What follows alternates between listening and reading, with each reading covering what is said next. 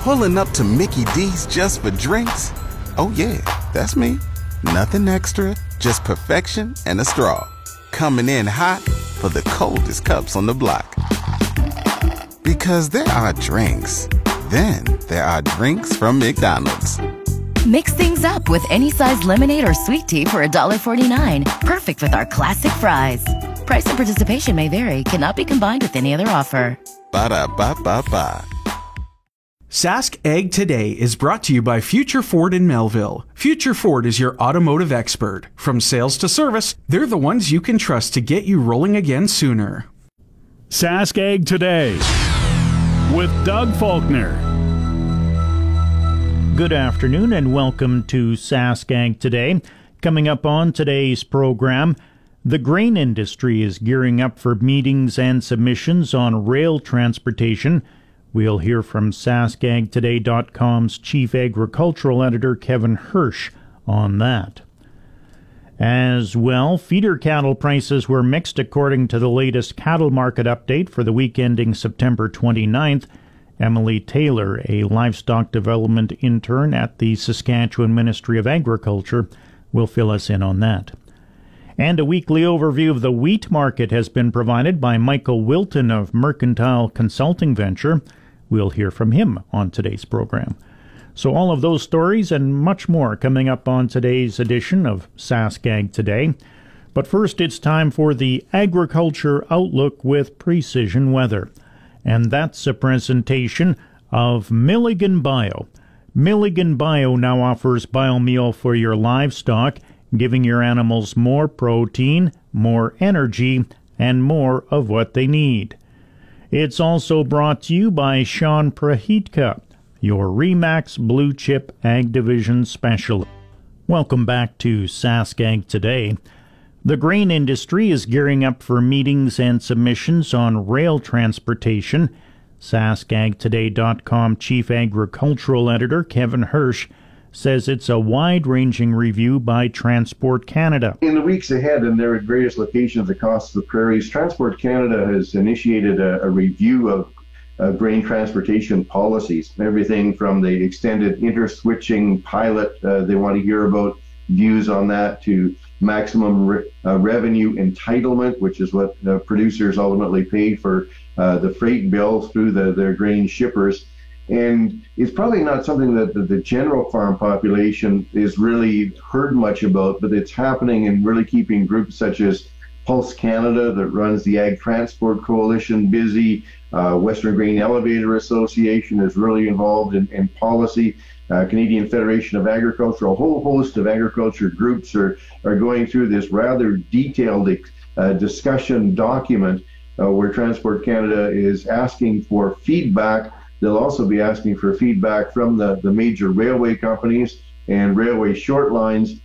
Whether this will actually result in any changes in the near term is doubtful because we have a new transportation minister, transport minister in Ottawa, and uh, the current government is also nearing the end of its mandate as far as introducing new legislation. But these sorts of uh, discussions uh, do remain within the bureaucracy of Transport Canada, and, and eventually, if uh, they can make sense of it, may manifest themselves in, in changes in transport policy going forward. He says he has some significant interest in these meetings. I am involved as executive director of the Inland Terminal Association of Canada, which is four grain terminals that were set up by farmers that have significant farmer ownership. So it, it puts me watching this sort of thing, it's certainly not an area where I have uh, very much expertise because I don't deal with it on a day-to-day basis. But sat in on a crop logistics working group uh, Zoom call this morning, and there were some things that I was I was surprised at. The railways are charging fuel surcharges on grain movement, but that's over and uh, above the maximum revenue entitlement that they're uh, legislated the maximum that they can they can charge based on volume based based on uh, cost of production. So when fuel gets a little high, they they tack on this surcharge, and it's actually getting a significant revenue stream from this fuel surcharge, which is over and above the maximum revenue entitlement. So whenever these sorts of things are reviewed, I think it's useful to look at it, and sometimes there's loopholes and things that need to be changed or needs to be addressed. So that's that's one that really stuck out for me. Hirsch notes that the railways have long had a sway on the federal government's transport policy. Well, they certainly have a strong lobby and spend a lot of time lobbying MPs, but I think the grain industry has been better than all of the other segments of the economy that use the railways in that through the Ag Transport Coalition, we've got more and more statistics about how the railways are performing, which, by the way, they're performing pretty good so far this crop year.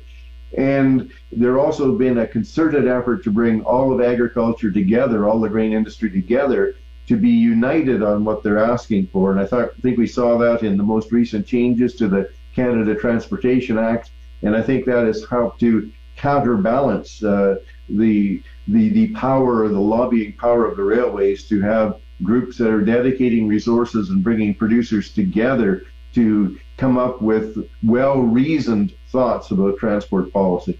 And he says he's only scratching the surface on what's expected to be discussed. We could spend a lot of time going through the individual uh, discussion. The, the, discussion document is some 18 pages of pretty dry reading, but so I won't bore you further. I'll, I'll, I'll try to pull out more tidbits maybe for uh, future discussions. Kevin Hirsch is the chief agricultural editor for SaskAgToday.com. It's time now for the Ag Review portion of our program, and that's a presentation of New Era Ag Technologies in Swan River. GX94 Ag Review. Federal Agriculture Minister Lawrence MacAulay and Saskatchewan Agriculture Minister David Marit have announced funding of $5 million for the Saskatchewan Food Industry Development Centre in Saskatoon. The funding, delivered through the Sustainable Canadian Agricultural Partnership, will support the food centre's work to enable the continued growth of value added revenue and agri food exports in the province over the next five years.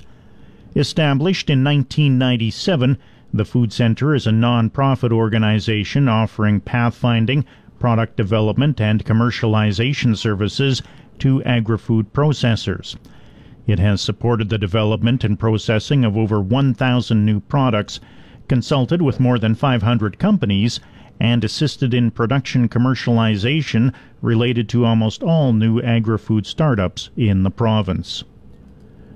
The government of Saskatchewan has once again proclaimed October as Agriculture Month in Saskatchewan.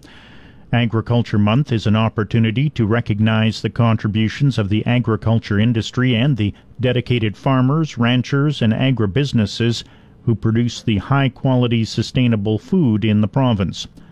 Agriculture Month is an opportunity to increase consumer understanding of and trust in modern food production. Members of the agriculture industry are also encouraged to get involved by sharing their own stories hosting open houses, or engaging the public in discussions about agriculture and agri-food production. Throughout the month of October, Farm and Food Care Saskatchewan, in collaboration with industry partners, will share food stories, hold an online photo contest, and use social media to encourage the public to learn more about modern agriculture. The managed money net short position in the ICE futures canola market more than doubled during the week ended Tuesday on a combination of long liquidation and new bearish bets going on the books. That's according to the latest Commitments of Traders report from the U.S. Commodity Futures Trading Commission. As of September 26th, the net managed money short position in canola futures came in at 34,874 contracts, an increase of about 20,000 contracts from the previous week and the largest net short position in three months. Open interest in the canola market dipped by 2,500 contracts from the previous week at 302,599 contracts. At the Chicago Board of Trade, fund traders were still holding a net long position in soybeans, but it was down by about 12,500 contracts on the week at just under 26,000 contracts.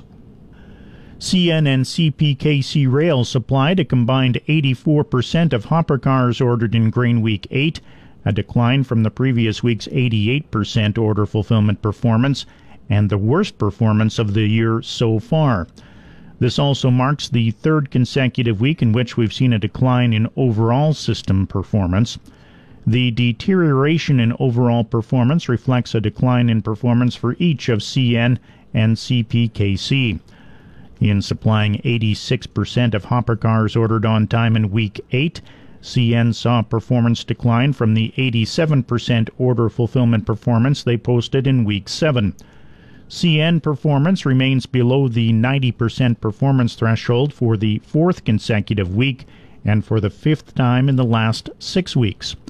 CPKC order fulfillment performance declined more significantly, with the railway supplying 82% of shipper orders in week 8 as compared to 90% order fulfillment performance in week 7. This represents CPKC's worst performance of the current grain year thus far and marks the first time in 24 weeks that the railway has not supplied 90% or more of shipper orders. Brent Derkach has been named as the new president and CEO of Canterra Seeds. Derkach steps into the role as longtime CEO David Hanson announced his retirement earlier this year. Derkach has been with Canterra Seeds since 2001 and has served as the director of Pedigreed Seed Business Unit for the past five years. Derkach will step into his new role immediately as Hanson transitions to an advisory role until his departure in December. He grew up on a family farm near Russell, Manitoba, and today volunteers his time educating the next generations through agriculture in the classroom Manitoba. And be sure to listen to the latest Sask Ag Today podcast. It's brought to you by Future Ford in Melville. Please stay tuned. Saskag Today will return right after these messages. Canada. Welcome back to Saskag Today. I'm Doug Falconer. We have light rain and 10 degrees in the Yorkton Melville region. I'll have your complete weather details coming up at the top of the hour. Feeder cattle prices were mixed according to the latest cattle market update for the week ending September 29th livestock development intern at the Saskatchewan Ministry of Agriculture, Emily Taylor, has the details. Feeder steer prices range from $513.10 per hundredweight for the 300 to 400 pound weight category down to $312.92 per hundredweight for the 900 plus pound weight category this week. The largest price increase was seen in the 300 to 400 pound weight category, with prices improving $7.47 per hundredweight over the previous week. The largest price decline was seen in the 500 to 600 pound weight category, with an average price decline of $3.60 per hundredweight. Average weekly prices for Saskatchewan's feeder heifers ranged from $432.50 per hundredweight for the 300 to 400 pound weight category to $298.13 per hundredweight for the 800 plus pound weight category. The only price increase was seen in the 300 to 400 pound weight category this week, with prices improving $2.17 per hundredweight week over week. Prices declined across the rest of the feeder heifer weight categories. The smallest decline was observed in the 400 to 500 pound weight category, with a reduction of $1.25 per hundredweight, and the largest decline was seen in the 7 to 800 pound weight category, with a reduction of $7.45 per hundredweight. She says feed grain prices decreasing and more cattle entering the market are contributing to the start of seasonal price declines. Taylor also notes an increase in feeder cattle going to auction. The volume of Saskatchewan feeder cattle sold at auction saw an increase, with Canfax reporting 15,016 head sold over the week ending September 29th, compared to 12,049 head marketed the previous week. Market volume was slightly below the 15,525 head marketed during the same week last year. Year to date, Saskatchewan feeder cattle marketings are 3% above 2022 at 309,795 head. She says prices for Alberta cows for last week were down compared to the previous week. The price for Alberta fed steers averaged $232.80 per hundredweight, which is 7 cents below the previous week. Fed steer prices have been declining very gradually over the past few weeks. The price of D2 slaughter cows decreased on average $4.10 per hundredweight from the previous week to average $131 per hundredweight. The price of D3 slaughter cows was down $5.14 per hundredweight over the prior week, ending the week at an average of $118.61 per hundredweight. Emily Taylor is a livestock development intern at the Saskatchewan Ministry of Agriculture. Livestock market conditions. U.S. live cattle futures for December closed at 185.65 today. That's down 270. February live cattle closed at 190.30, down 287. November feeder cattle closed at 250.35, down 535. January feeder cattle closed at 254.27, down 507. December lean hogs closed at 69.07, down 42. February lean hogs closed at 72.72, down 120. And that's the livestock market conditions. Please stay tuned. Saskag Today will resume right after these messages. Start. Welcome back to Saskag Today. A weekly overview of the wheat market has been provided by Michael Wilton of Mercantile Consulting Venture. It was issued through the Saskatchewan Wheat Development Commission. On Friday, U.S. wheat futures tanked lower as the USDA surprised the market with unexpected production numbers. As far as some of the most important news that happened last week, we'll start with the USDA's small grain summary. USDA put wheat production up by 80 million bushels to 1.8 billion bushels compared to last year's production and the trade's guess of 1.7 billion bushels.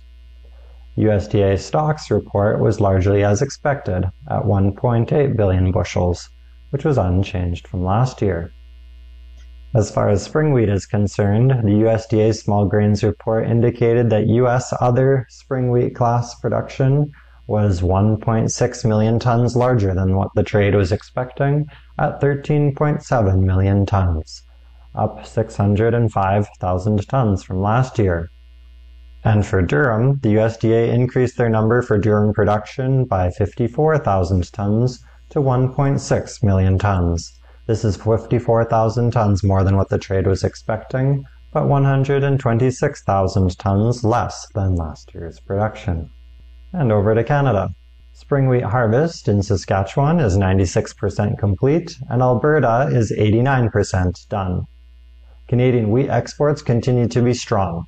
Wheat 8 exports were up to 525,000 tons, creating a season total of 3 million tons.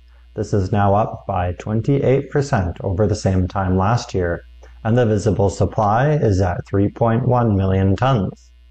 For durum, durum harvest is essentially complete across North America. Canadian durum exports were 53.8 thousand tons in week 8 for a season total of 287,000 tons. This is just 17.6 thousand tons less than the same time last year. Most of the exports last week were out of the St. Lawrence. And while we're still on durum, we'll mention that strong growing conditions in Turkey have increased production there. The average yield is estimated to be 3.36 tons per hectare compared to last year's 3.14 tons per hectare and the average of 2.95 tons per hectare. We expect durum prices will improve after the harvest pressure from Turkey and the Black Sea passes and when additional good quality durum is needed in the EU and North Africa. And in the US, the main features were the surprise production numbers in the small grains report and the stocks number that was essentially as expected. For winter wheat planting, planting of the US winter wheat crop is 26% compared to the 29% average. 47% of the US wheat area is under drought conditions. U.S. wheat export sales were above expectations and a seven week high of 545,000 tons. Total commitments are now 14% behind last year's pace against the USDA's expected decline of 8%. Weekly sales for the remainder of the marketing year need to be about 8.5 million bushels per week. While exports in most U.S. wheat classes are lagging last year, Spring wheat and durum sales are up by 6% and 55% respectively. And we'll continue our way south to Argentina, where crop ratings declined. The wheat area, considered to be in excellent condition, fell by 3% to 22%, and the crops in poor condition rose by 5% to 27%. This is still a large improvement from the 25% poor rating of this time last year. Farmers in Argentina remain reluctant sellers as crop concerns and potential export tax reductions has producers shuttering their bins. New crop wheat sales are just 1.6 million tons compared to the 5.3 million tons the same time last year. Parts of Brazil had the wettest September in over a century. Upwards of 47% of Brazil's total wheat area has been impacted, and the bulk of the wheat produced there will be feed grade. The remaining 43% of the crop is expected to be good milling quality. And over to Australia. Australia is forecast to receive some rain in some regions, but is not likely enough to reverse the overall dry trend. In the EU, quality spreads in the EU are the widest they've been in over a decade. The region is oversupplied with feed wheat and is short on high protein wheat. Despite the abundance of feed wheat, corn is still a cheaper feed source, which has domestic feed and industrial users switching to that product. EU exports are 27% behind last year's pace, and net exports, that's exports minus imports, are down by 46% from last year. Brussels raised EU imports by 2.5 million tons to 6.5 million tons. The increase is from higher volumes of wheat being imported from Ukraine and the larger need for high quality wheat. And I guess we'll continue on to the Black Sea. Russian exports for the first quarter of the marketing year were a record high at 15 million tons. Russia conducted another attack on the Ukrainian port of Odessa last weekend, and despite significant damage being reported, there was little reaction in the grain market. It seems the trade has accepted that, barring any major attacks on Chornomorsk or a complete inability to ship grain on the Danube River, the country should be able to move most of its surplus grain. All of Ukraine and a large portion of the winter area in Russia remains dry ahead of the fall seeding. In the significant purchases and trades last week, we heard that Morocco approved a 2 million ton import program for the months of October to December. Tunisia bought 100,000 tons of October November position wheat at 275 to 278 dollars on a CNF basis. This was likely from Russia. There were rumors that five to six French wheat vessels sold to China, but we did not hear any confirmations. Egypt's GASC bought 120,000 tons of November shipment wheat from Romania and 50,000 tons from Bulgaria at $255 per ton on a FOB basis. Russian offers at the tender were originally at $270 per ton at the floor price, but then dropped to $260 per ton as GASC was offering the 255. The decline in price was likely sanctioned by the Russian government, and we've heard that there's higher Russian wheat prices offered at public tenders and lower, as low as $240 per ton, being offered in private business done by the Russians. There was Ukrainian wheat offered at the GASC tender, and although it did not trade or include freight costs, it caused the market to further realize the price spread between prices in the Black Sea and other origins. As far as the outlook, Russian wheat is still taking most of the export demand, and although Russian export price schemes continue to create confusion in the market, it seems like the Russians have lowered their floor price. But otherwise, we don't see much reason for better prices in the short term. We're 60% sold our current crop, and will prefer to hold additional sales for now. That's Michael Wilton of Mercantile Consulting Venture in Winnipeg. Commodities Update. Canola futures closed up across the board today. November canola closed at 717.40, up $10.40. January canola closed at 725.40, up $9.40. December Minneapolis wheat closed at 725 and a half, up six and three quarters of a cent.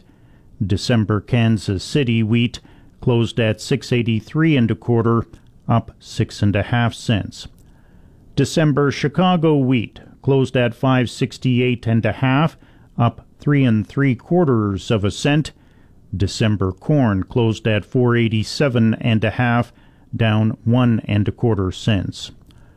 November soybeans closed at 1272 and three quarters, down four and a quarter cents. December oats closed at 436 and a half, up 2 cents. And that's the commodities update. Please stay tuned. Saskag today will continue right after this message. Future Ford has been serving the Melville area for over 30 years. They focus on the future. Their staff are ready for what's to come. Ford Tech is changing all the time with new vehicle technology like EV, self driving, and more. Get ready to drive into the future. Why? Because the future is Future Ford. Welcome back to Saskag today. I'm Doug Falconer. As part of the Saskatchewan Farm Writers Annual Tour, a group of journalists visited the Rosetown and Herschel areas on Saturday. One of the stops was the Rosetown Hutterite Brethren Colony, which has a population of about 55. The Rosetown colony has nearly 9,000 acres of cultivated land and about another 5,000 acres of pasture. Like most Hutterite colonies, the one north of Rosetown is diversified with grain, beef, and dairy cattle. There are also plans to add chickens in the near future.